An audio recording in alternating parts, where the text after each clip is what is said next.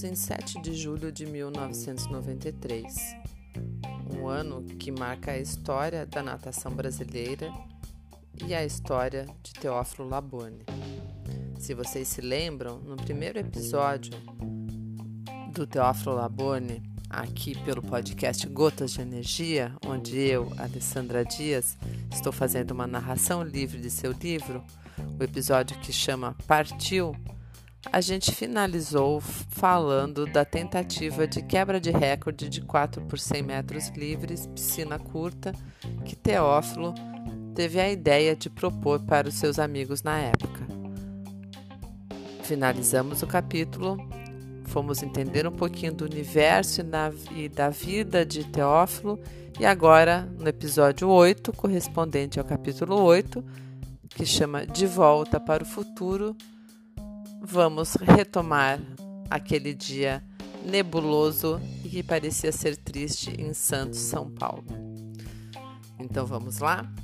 Naquele dia, a multidão toda encheu as arquibancadas, coisa que Teófilo achou que não fosse ter público pelo dia chuvoso e, e tristonho que se mostrava em Santos. Mas o pessoal acreditou nos meninos que realmente deram um show. Eles conseguiram bater o recorde mundial, que era da Suécia desde 1989.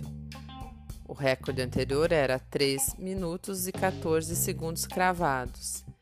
Eles conseguiram fazer 13, 3 minutos, 13 segundos e 97 centésimos que deu uma repercussão absurda na mídia brasileira, nos jornais, televisão, saiu na Globo, todo mundo eufórico. Porque não era comum né, é, a natação se destacar tanto. Tinha um ou outro é, nadador se destacava, mas como, como equipe eles marcaram uma geração de ouro, o que começou a representar várias, vários nadadores que a gente conhece uh, hoje em dia, como César Cielo, Bruno Fratos. Então, eles foram os heróis dessa, desses símbolos hoje para a gente. É, bem, e a mídia internacional? Nada, nada de reconhecer quem era o Brasil. Mas isso não ficou assim. Em 5 de dezembro do mesmo ano, 1993, eles foram para o Campeonato Mundial de Natação em Piscina Curta, em Palmas de Maiorca, na Espanha. Superaram seu próprio recorde mundial, ouro novamente e quebra de recorde. O tempo ficou em 3 minutos, 12 segundos e 11 centésimos.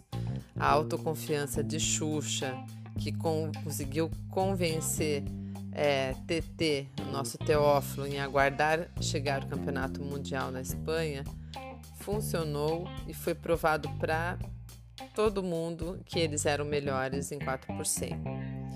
Nesse campeonato, eles também trouxeram bronze nos 4 por 200. E aí, o relógio avança para 1994, ano da Copa do Mundo de Futebol, onde eles é, vão para os Estados Unidos treinar. Lá eles é, se encontram também na, com, com, a seleção de futebol, fazem um, um vamos dizer assim, um happy hour com o nome atual. Era a época de alguns ídolos, técnico Parreira, Ronaldo Fenômeno, que, que não era ainda uh, muito conhecido, era só Ronaldinho na época, mas foi nessa época também que, para vocês se situarem aí aonde a gente é, estava em termos de, de história na época.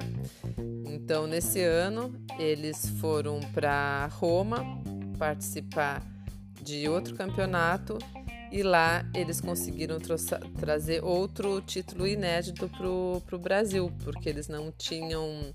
Uh, nenhuma. É, era diferente da Espanha, eles não.